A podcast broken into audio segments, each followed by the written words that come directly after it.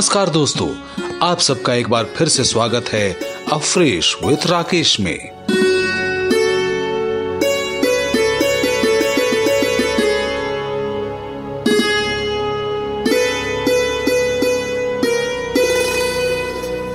इस कड़ी में मैं एक बार फिर से हाजिर हो गया हूँ आप सबके लिए एक बिल्कुल ही नई कहानी लेकर, एक ऐसी कहानी जो आज से पहले कभी किसी भी ऑडियो फॉर्मेट का हिस्सा नहीं बनी। याद है ना?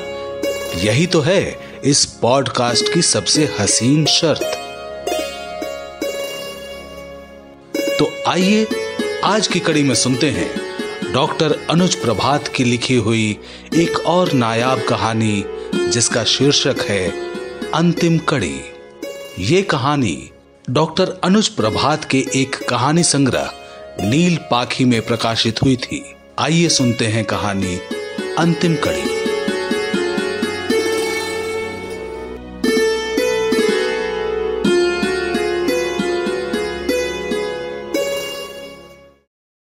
टेबल पर रखे मैगजीन को नीलू ने एक बार फिर उठाया और लैंप की रोशनी को थोड़ा तेज कर फिर उसी कविता को पढ़ने लगी। रहा है पतझर अब इस बाज़ार में।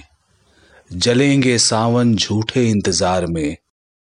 आवाज़ उठेगी जब जब नासूर से, छलकेंगे आँसू मेरी तकदीर पे। मगर न होगा कोई पीने वाला यहाँ, जहाँ से टूट कर एक प्याली गई प्याली गई। कविता की इस पंक्ति ने नीलू के हृदय को चीर कर रख दिया। उसकी आँखें नम हो गई। उसने पत्रिका को पलटकर वैसे ही टेबल पर डाल दिया और निर्जीव पत्थर की तरह पलंग पर लेट गई। फिर वही सिस्कियाँ हर रात की तरह हृदय की दीवारों पर दस्तक देने आ गई। तभी एक पुकार ने उसे चौंका दिया, भाभी, ओ भाभी! वो पहचानती थी, ये आवाज़ कुमार की है। उसने झट अपने आंचल की कोर से गीली आँखों को साफ़ किया और संभल कर बैठ गई। तब तक कुमार पास आ चुका था। बोला, फटाफट एक प्याली चाय पिलाओ। बहुत दिनों से तुम्हारे हाथ की चाय नहीं पी है। बैठो, चाय बनाती हूँ। कब आए? कल? हम्म तुम्हें क्या लगता है? ओ अभी अभी आए हो। रमी से मिले क्या? नहीं ही मिले होगे। यहाँ से जाओगे तो बता देना कि तुम आ गए हो। वो कल ही कह रही थी कि तुम आओगे, लेकिन नहीं आए। निराश हो चुकी होगी। पर तुम आए क्यों नहीं कल? ये तो पुरानी आदत है तुम्हारी। कहते हो कुछ, करते हो कुछ। क्यों? रमी शिकायत कर रही थी क्या? आज पूछता हूँ कि उसे और कितनी शिकायतें हैं। अरे नहीं नहीं। वो तो यूँ ही बातों बातों में बोल गई थी। तुम एक औरत की बातें नहीं समझ सकते। जब आपस में बैठती हैं तो कुछ इस तरह की बातें निकल ही आती हैं। अच्छा ठहरो, मैं चाय बना लाती हूँ। शक्कर एक ही चम्मच लोगे ना? नीलू ने बिस्तर छोड़ते हुए पूछा। अब उसके चेहरे पर मुस्कुराहट थी। हाँ एक ही चम्मच डालना। लेकिन सुनो, जिन पत्तियों की चाय तुम बनाने जा रही हो, वो तो मैं पीऊँगा ही नहीं। अरे, तुम तो जानती ही हो, यहाँ की दुकानों में सस्ते किस्म की पत्ती बिकती है, जो मुझे एकदम पसंद नहीं। ऐसा करो, मैं शहर से चाय लाया हूँ, उसको ही बनाओ। इतना कहते हुए कुमार ने अपने थैले से चाय का एक बड़ा पैकेट और एक कॉफ़ी का डब्बा निकालकर नीलू के हाथ में थमा दिया। फिर कहा, चाय के साथ थोड़ी कॉफ़ी की मात्रा हो जाए तो चाय स्वादिष्ट हो जाती है। जाओ, दो कप बना लाओ साथ साथ ही पियेंगे। नीलू चाय और कॉफ़ी लेकर कुछ खोसी गई। चेहरे पर एक उदासी की रेखा स्पष्ट दिखी। कुमार ने उसके मनोभावों को परखा और झट से कहा जाओ जल्दी से चाय बनाओ। अभी अभी तुम्ही ने कहा, रमी इंतज़ार कर रही होगी और अब तुम खुद ही देर कर रही हो। नीलू के होठों पर एक बार फिर मुस्कुराहट आ गई और वो तेज़ी से बाहर निकल गई। कुमार को ऐसा लगा जैसे उसका व्यवहार नीलू के दिल को ठेस पहुँचा रहा हो। लेकिन उस ठेस के पीछे कितना अपनत्व है, ये कुमार उसे कैसे बता सकता था? उसने एक गहरी सांस ली। फिर अपने थैले की ओर देखा, जिसमें फल, बिस्किट, धुलाई के पाउडर, नहाने का साबुन आदि के साथ साथ एक स्लेट और पेंसिल का एक डब्बा भी था। उसने सारे सामान को थैले से निकालकर टेबल पर रख दिया। तभी उसकी नज़र टेबल पर रखी मैगजीन पर गई।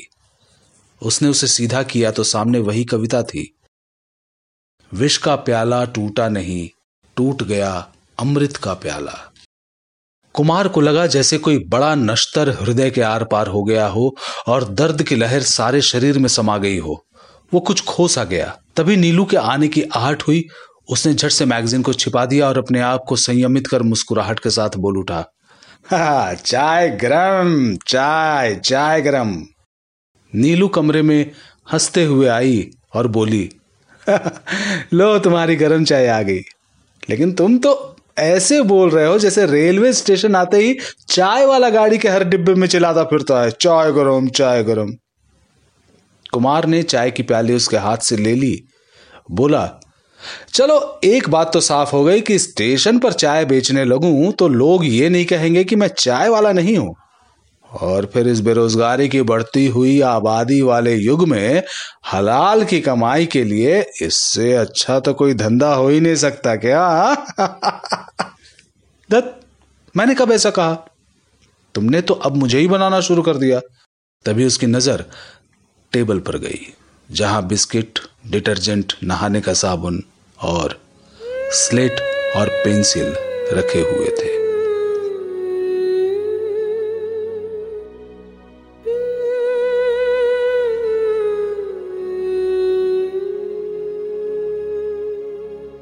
उसने चौंक कर कुमार की ओर देखा।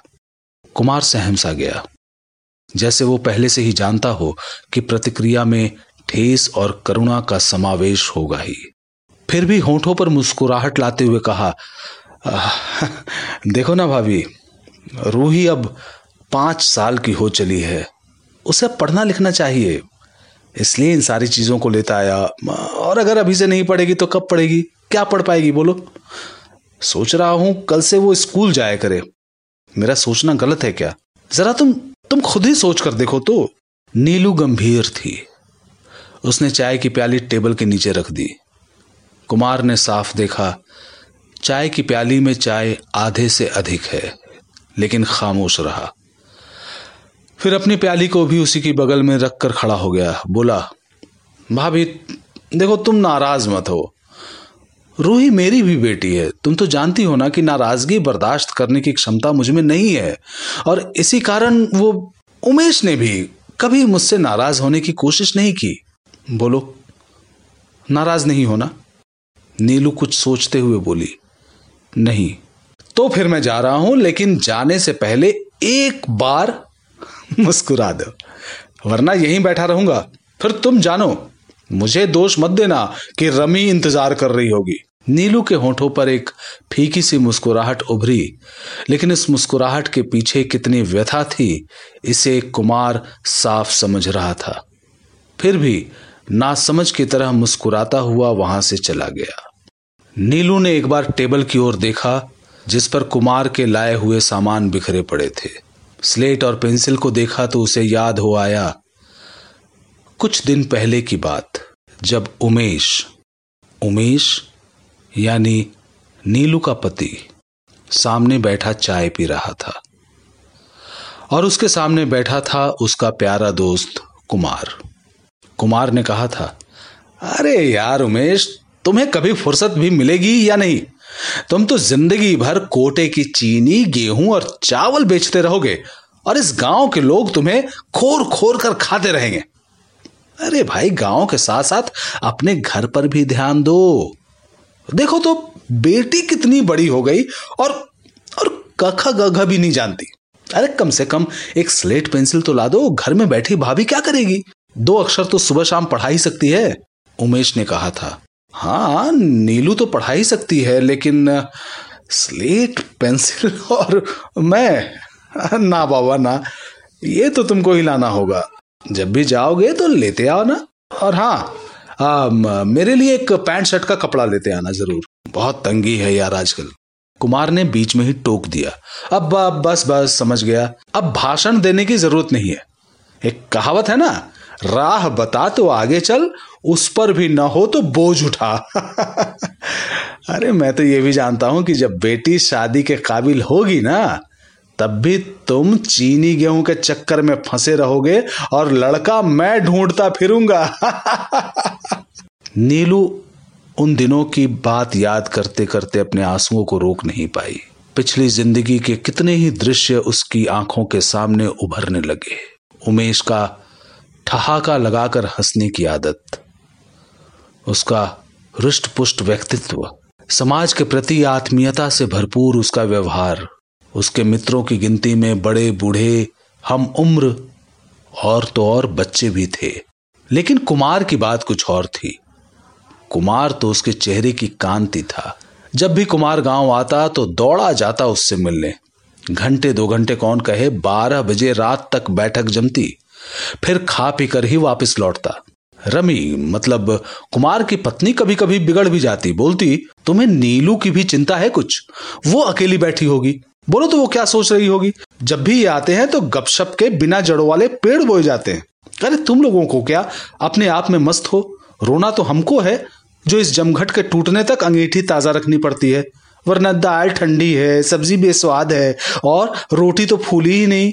ये सब ताने तैयार मिलते हैं। अब चलो, थाली लगी है कुछ। हमको भी राहत दोगे या नहीं? उमेश अपने दोस्त कुमार का पक्ष लेता हुआ बोला हाँ बात तो ठीक है भाभी। लेकिन क्या वास्तव में तुम्हें नीलू की चिंता है या अपने आप की? औरत का यह स्वाभाविक गुण तुमसे कहा छूटेगा कि पति के आने पर सारे कामों में अरुचि उत्पन्न हो जाती है। ये साहब तो महीना, डेढ़ महीना से पहले आते ही नहीं, और जब आते हैं तो मैं घेरे रहता हूँ। हाँ बुरी बात है लेकिन मुझ पर कोई असर होने वाला नहीं। यही तो प्रेम की परीक्षा है। प्रेम में जितनी तड़प होती है, उतना ही प्रेम बढ़ता है। मैं तो तुम्हारे प्रेम को बढ़ा रहा हूँ। मैं चला जाऊँगा तो कहीं ये विशेष आनंद मिलेगा? रमी के चेहरे पर शर्म की लाली तैर गई। उसने नकली झुंझलाहट के साथ कहा, ये तो बेशर्म थे ही, इनके इनके साथ साथ आप भी बेशर्म हो गए हैं। मैं देख रही हूँ, आप इनको सर पर चढ़ा रहे हैं। उमेश रमी की बात पर ठहाका मारकर हंस देता उसके बाद कुमार के साथ खाना खाकर चला जाता। नीलू को इस बात से कभी कोई शिकायत नहीं रही और न ही रमी को कोई पीड़ा, जब भी उमेश कहता, नीलू, मेरा अपना एक घर कुमार का भी घर है। तो नीलू भी झट से कहती, ये घर भी तो उनका अपना घर है। उमेश खुश हो जाता और प्यार से नीलू को गले लगा लेता, कहता, जानती हो नीलू, जीवन के हर मोड़ पर बहुत सारे साथी मिलते हैं। लेकिन हर कोई दोस्त नहीं होता। लोग इतने खुदगर्ज हो गए हैं कि दोस्ती सिर्फ़ अपने स्वार्थ के लिए करते हैं और स्वार्थ पूरा होते ही अनजान से हो जाते हैं। लेकिन कुमार एक ऐसा चरित्र है मेरे सामने जिसमें मैंने स्वार्थ की बू तक नहीं देखी। आज तक मैंने अपनी ओर से कभी कुछ नहीं दिया उसे, लेकिन उसने जो अपनापन दिया, वो कोई और नहीं दे सकता। कभी कभी तो मैं सोचने पर मजबूर हो जाता हूँ कि कैसा है वो। ठीक, मानो मानो भोलेनाथ की तरह। खुद तकलीफ़ में है, ये कोई नहीं जानता। लेकिन दूसरा तकलीफ़ में ना हो, उसको इसकी चिंता रहती है। जब भी कोई उसके पास अपनी मजबूरियों को लेकर जाता है तो खाली हाथ नहीं लौटने देता। और जमाना पीठ पीछे खिल्ली उड़ाता है उसकी। मैंने एक बार उससे कहा भी था अच्छा कुमार, तुमने कभी जानने की कोशिश की है कि समाज के लोग तुमको किस नज़र से देखते हैं? तो उसने क्या कहा था मालूम? उसने कहा था, बस अच्छा ही है। मेरे मन का बोझ हल्का हो गया। रह गई औरों की बात। तो लोग मेरे लिए क्या सोचते हैं? मुझे ये नहीं सोचना। मैं और लोगों के लिए क्या सोचता हूँ? बस मुझे इसी से मतलब है। फिर इस जीवन में क्या है उमेश? सिर्फ़ दो शब्द, जन्म और मृत्यु। ये दो निश्चित तिथियाँ हैं और उनके बीच की अवधि संघर्ष की रेखा है जिसमें कई रास्ते हैं। चाहे तुम जिस राह से चलो, पहुँचना तो अंतिम तिथि तक ही है। फिर क्यों ना मैं उसी रास्ते से चलूँ जिसमें मेरे मन को शांति मिले और दूसरों को तकलीफ़ भी ना हो? अपने तकलीफ़ की बात मत सोचो। उसकी तकलीफ़ को देखो जो तुमसे भी बढ़कर है। इसीलिए समाज समाज जो मेरी खिल्ली उड़ाता है ना, मैं उस पर ध्यान नहीं देता। उमेश कुमार की ये बातें बताते समय कहीं खोस आ गया। फिर बोला, सच कहता हूँ नीलू, उसकी इन्हीं बातों का प्रभाव मेरे मन पर इतना पड़ा है कि मैंने भी सोचना छोड़ दिया है। समाज क्या कहता है मेरे लिए, क्या नहीं कहता? मैं तो बस उसी की तरह इतना सोचता हूँ कि मैं समाज के लिए क्या कर पाता हूँ। और बस, इसके साथ ही उमेश के जीवन में एक बदलाव आया था। वो अपने गाँव की स्थिति को बहुत पास से देखने लगा। लोगों की कठिनाइयों को समझने लगा। पिठौरा एक गाँव है जो शहर से 15-20 किलोमीटर दूर है। यहाँ ना तो कोई अस्पताल है, ना ही ज़रूरत की चीज़ों के लिए बाज़ार। लोग अपनी जरूरतों के लिए पाँव, पैदल, कमर तक पानी से भरे रास्ते को कपड़े उठाकर या गमछा लुंगी पहनकर तय करते हैं और अपनी जरूरतों को पूरा करते हैं। हाँ गाँव में एक लाला की दुकान है ज़रूर, जिसमें ज़रूरत की चीज़ें तो मिल जाती हैं, लेकिन लोग उनके पास जाने से पहले यमराज को ज़रूर याद कर लेते हैं। शायद यमराज के पास जाने से भी लोग उतना नहीं डरेंगे, जितना कि लाला के पास जाने से डरते हैं। उमेश इन सबों के लिए नई सुबह बनकर समाज में उतरा और जन वितरण प्रणाली के माध्यम से लोगों की मुश्किलों को हल करने लगा। उसने एक दवा की दुकान भी खोल दी और शहर से सप्ताह में एक बार डॉक्टर को गाँव ले आने का इंतज़ाम भी किया। लोग इतने खुश थे कि गरीब उसे पूजने लगे। उसने दिन रात अपने को समाज सेवा में रत कर लिया। नीलू कभी कभी खींच उठती। जब रात को सोते समय कोई बुलाने आता, उमेश भैया, चलो जरा मेरी माँ को देखो तो। न जाने उसे क्या हो गया। आज चार दिन से बुखार उतर ही नहीं रहा। और उमेश बिना किसी आलस के उठकर चल देता। जाड़ा हो, गर्मी हो, बारिश हो। लेकिन हुआ क्या? ये सब सोचते सोचते नीलू को एक झटका सा लगा। उसके सामने वो दृश्य स्पष्ट हो गया। जिस दिन उसका भाई आया था, सैकड़ों बार आरज़ू मिन्नत की थी, नीलू चलो, तुम्हारे छोटे भाई का गौना है, लेकिन नीलू कैसे जाती? उसके गर्भ में एक शिशु विकसित हो रहा था।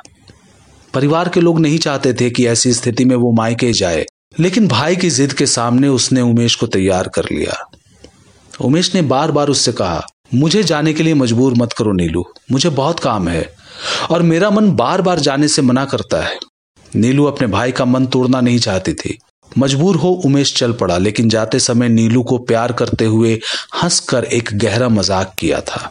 नीलू, मैं जा रहा हूँ और इच्छा है आज तुम्हें जी भरकर प्यार कर लूँ। कहीं ये मेरे प्यार की अंतिम कड़ी न हो। इससे आगे नीलू कुछ न सुन सकी थी। उसने उमेश के होठों पर अपनी हथेली रखकर कांपते स्वर में कहा, अब आप भगवान के लिए कहीं नहीं जाइए। उमेश ने खिलखिलाकर हँसते हुए कहा मैंने यूँ ही मज़ाक किया और तुम घबरा गई। अच्छा छोड़ो। अब हंस दो। हंस दो हंस दो हंस दो कहते हुए उसने नीलू के शरीर में गुदगुदी की थी। नीलू हंसने लगी और नीलू को हंसता हुआ छोड़कर चला गया था वो। और उसके जाने के बाद उसका कहा, सच हो गया। वो जी भरकर प्यार करना उसके प्यार की अंतिम कड़ी ही थी।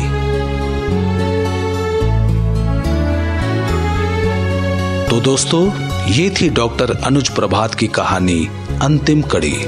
और इस कहानी का वाचन किया मैंने आपके दोस्त राकेश कुमार त्रिपाठी ने। अफ्रेश विथ राकेश की अगली कड़ी में मैं फिर से ऐसी ही एक नई कहानी, मार्मिक कहानी, गुदगुदाने वाली कहानी, हंसाने वाली कहानी, सोचने पर मजबूर करने वाली कहानी लेकर आपके सामने हाजिर होऊँगा। तब तक के लिए नमस्कार।